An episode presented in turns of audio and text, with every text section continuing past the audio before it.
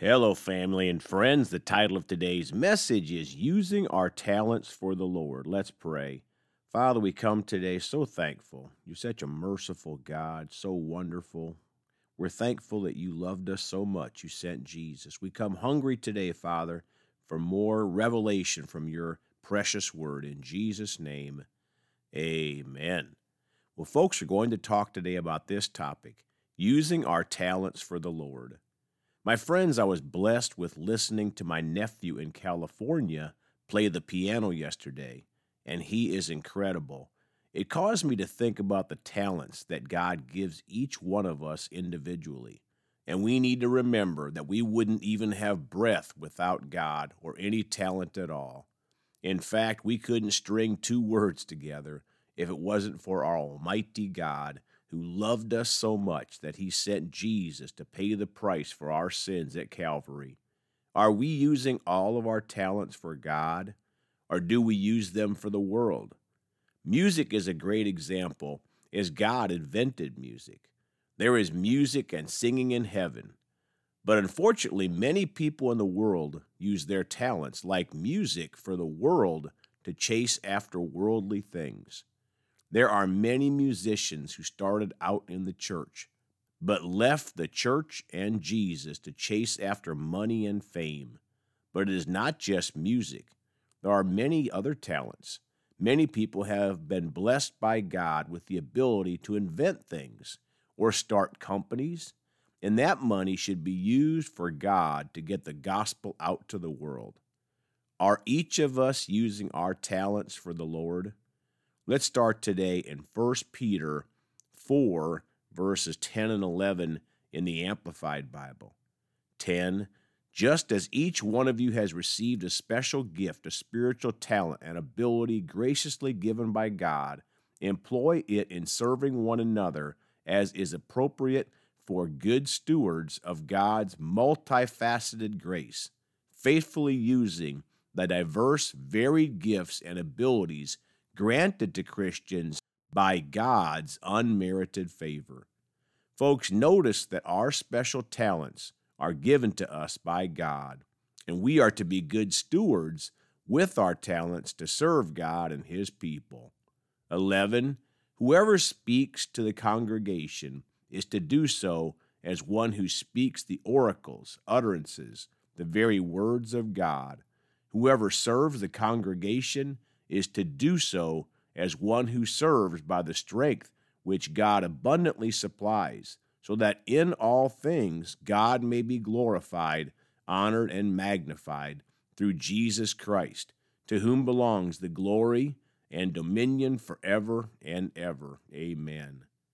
My friends, every talent we have should be used to serve God, used to glorify and honor Jesus Christ. Now let's go to Romans chapter 12 in the Amplified Bible. 1. Therefore, I urge you, brothers and sisters, by the mercies of God, to present your bodies, dedicating all of yourselves set apart as a living sacrifice, holy and well pleasing to God, which is your rational, logical, intelligent act of worship. Friends, our bodies are bought and paid for by the blood of Jesus using our talents should always be done with holiness in mind. Singing with suggestive clothing on does not give glory to God.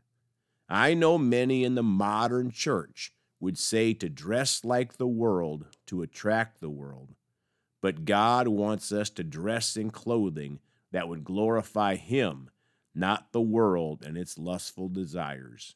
2 and do not be conformed to this world any longer with its superficial values and customs, but be transformed and progressively changed as you mature spiritually by the renewing of your mind, focusing on godly values and ethical attitudes, so that you may prove for yourselves what the will of God is, that which is good and acceptable and perfect in His plan and purpose for you.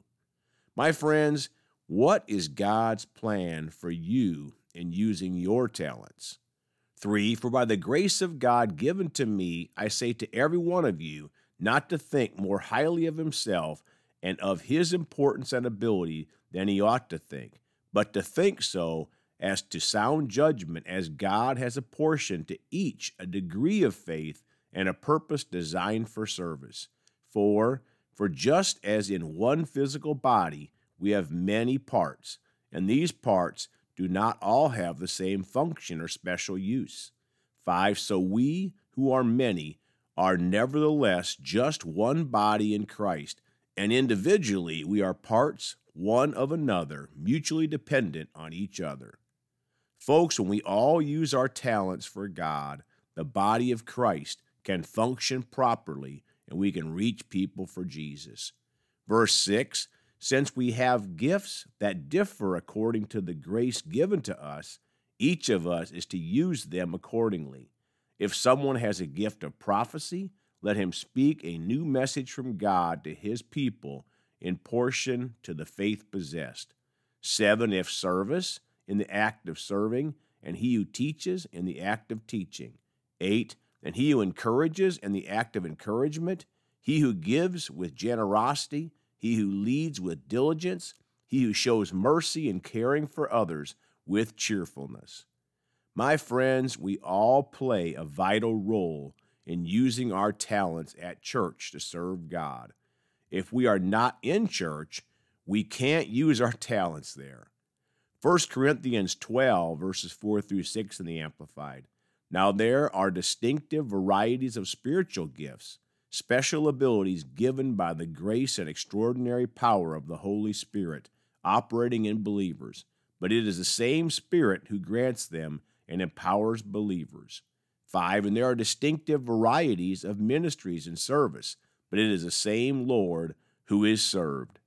Six, and there are distinctive ways of working to accomplish things, but it is the same God who produces all things in all believers, inspiring, energizing, and empowering them. Folks, all of the talents we have are empowered by the Holy Spirit.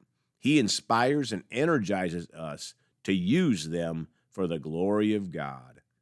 Now let's close today in John chapter 15, verses 1 through 8 in the Amplified Bible. Jesus is the vine, followers are branches. Verse 1 I am the true vine, and my Father is the vine dresser. 2 Every branch in me that does not bear fruit, he takes away, and every branch that continues to bear fruit, he will repeatedly prune so that it will bear more fruit, even richer and finer fruit.